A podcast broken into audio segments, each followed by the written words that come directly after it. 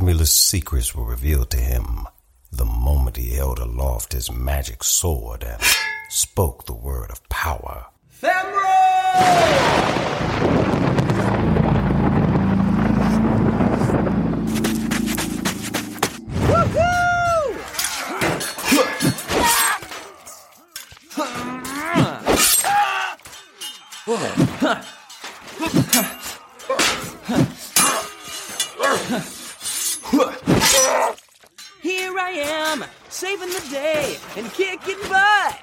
every way.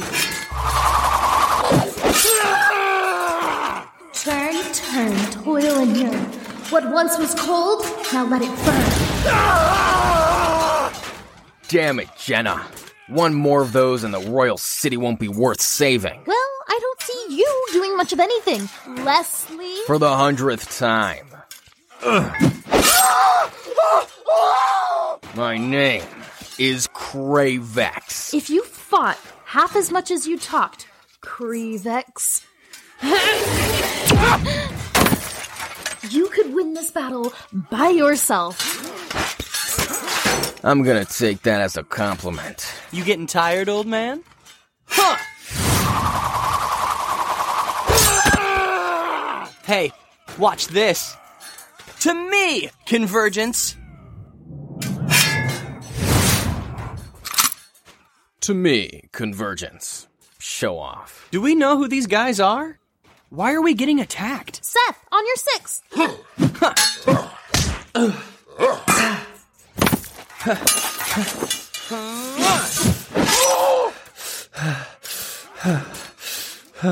Wow. Osirian.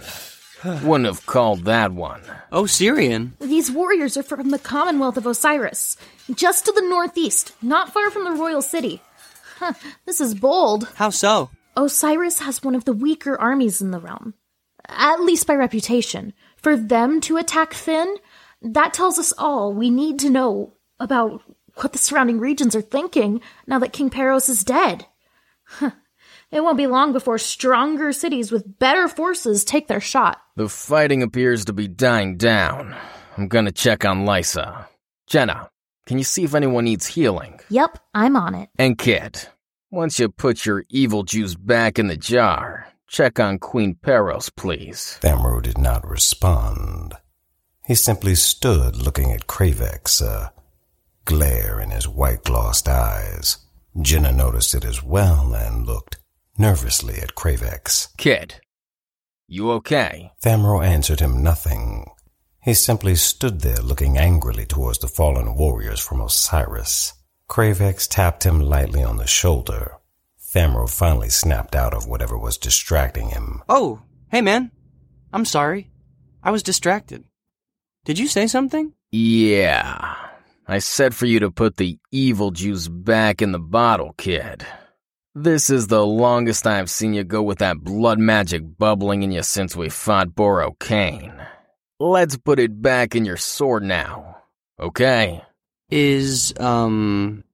Is the battle over? Looks that way, Seth. I think we got 'em all. Maybe I should check the front lines just to be sure, you know?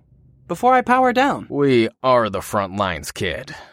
Let's power down now, okay? Hesitantly, almost reluctantly, one might suggest, Thamro held Convergence aloft and spoke the trigger word that would relinquish power from his body and return it to his sword. Ugh.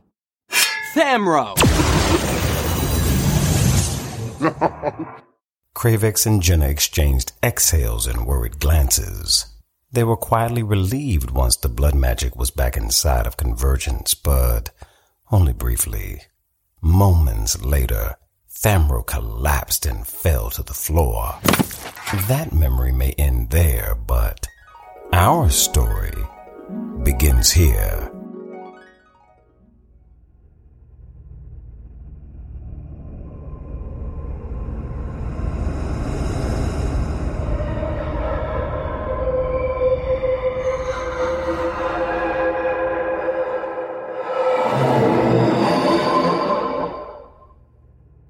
Ah, ah. Where am I? What? What happened? Uh, thank Elion, you're alive. Well, sort of. Jenna, the last thing I remember is fighting the Osirians and returning the blood magic to Convergence. How did we get here? And where exactly is here? And why is my sword sticking out of my chest? Wait. Why doesn't this hurt? This should hurt, right? It probably stung like nobody's business when I stabbed you with her. But seeing as how you're dead now, it probably doesn't hurt the way it should. Mind you, I'm speculating. We might want to reevaluate your posthumous pain threshold after we pull her out of you.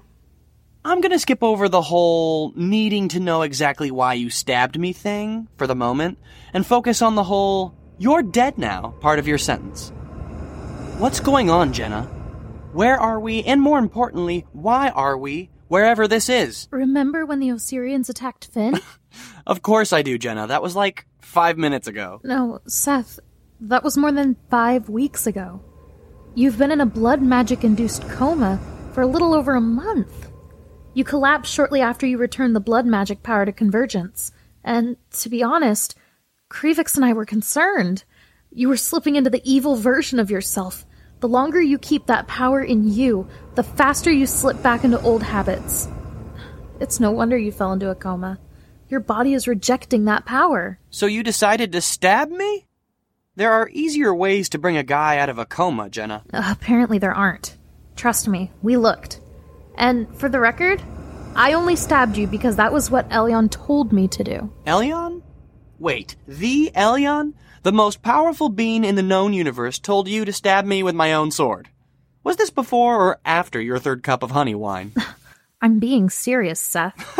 okay, okay. Let's say I believe you.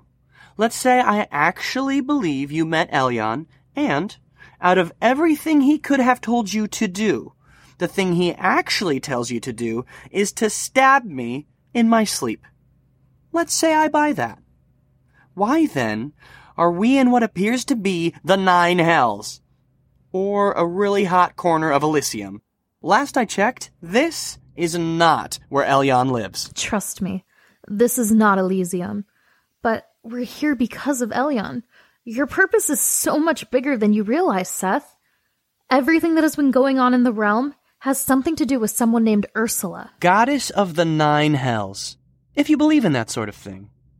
Which is actually getting easier for me all of a sudden.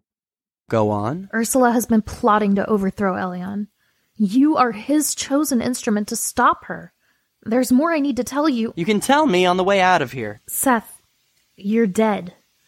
There is no on the way out of here, apart from doing exactly what Elion wants. Yeah, well, we'll see about that. Ah, Thamro removed convergence from his chest, grimacing as the blade passed backwards through his muscle tissue. When he had shaken the blood from her, he noticed something peculiar. Are you alright? that sounded like it hurt. I don't know. She. She feels heavier. A lot heavier. And she's not talking. Seth, you were in a coma for five weeks and then I stabbed you. It might not be her.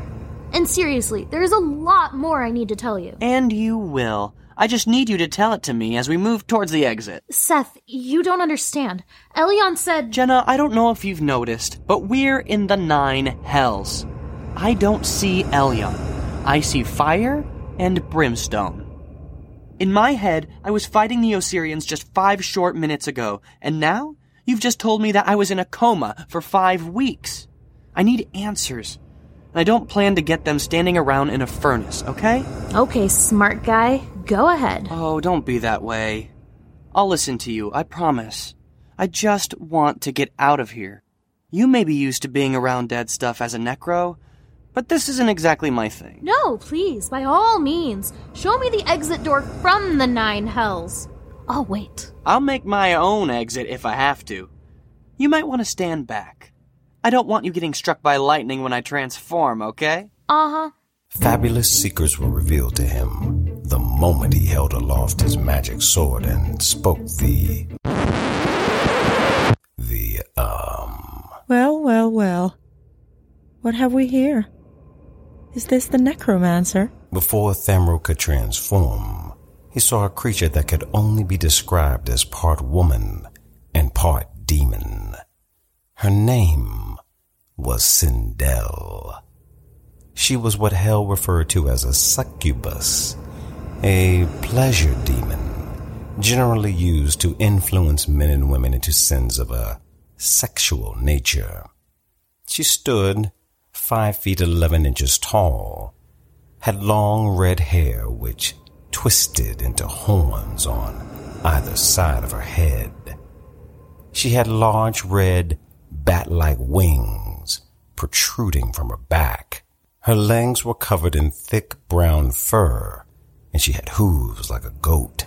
She carried a crimson trident, and she wore dark gray plate mail armor.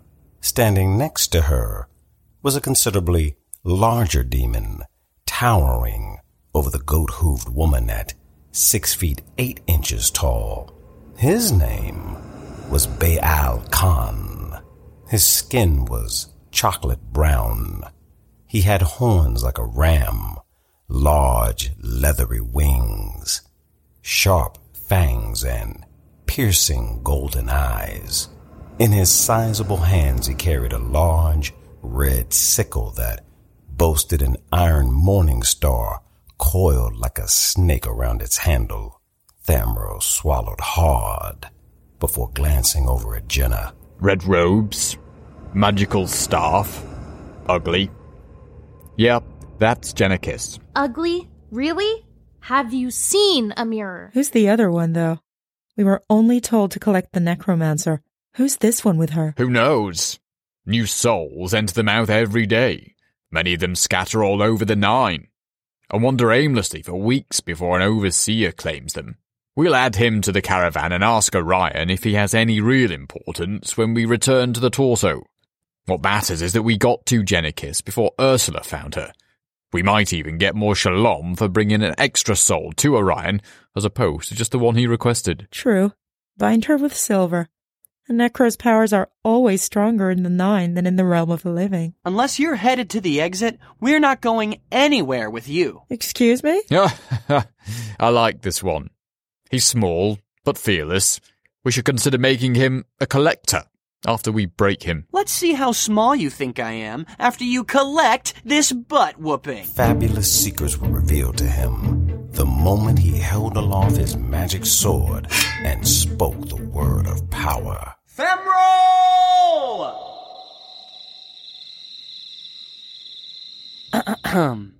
Let's try that again. Fabulous secrets were revealed to him the moment he held aloft his magic sword and spoke the word of power. Femro! Jenna, my powers aren't working. I told you I had more to tell you, but did you listen? No. You might want to stand back, Jenna. I wouldn't want you to get struck by lightning. Let me see that toothpick of yours, kid.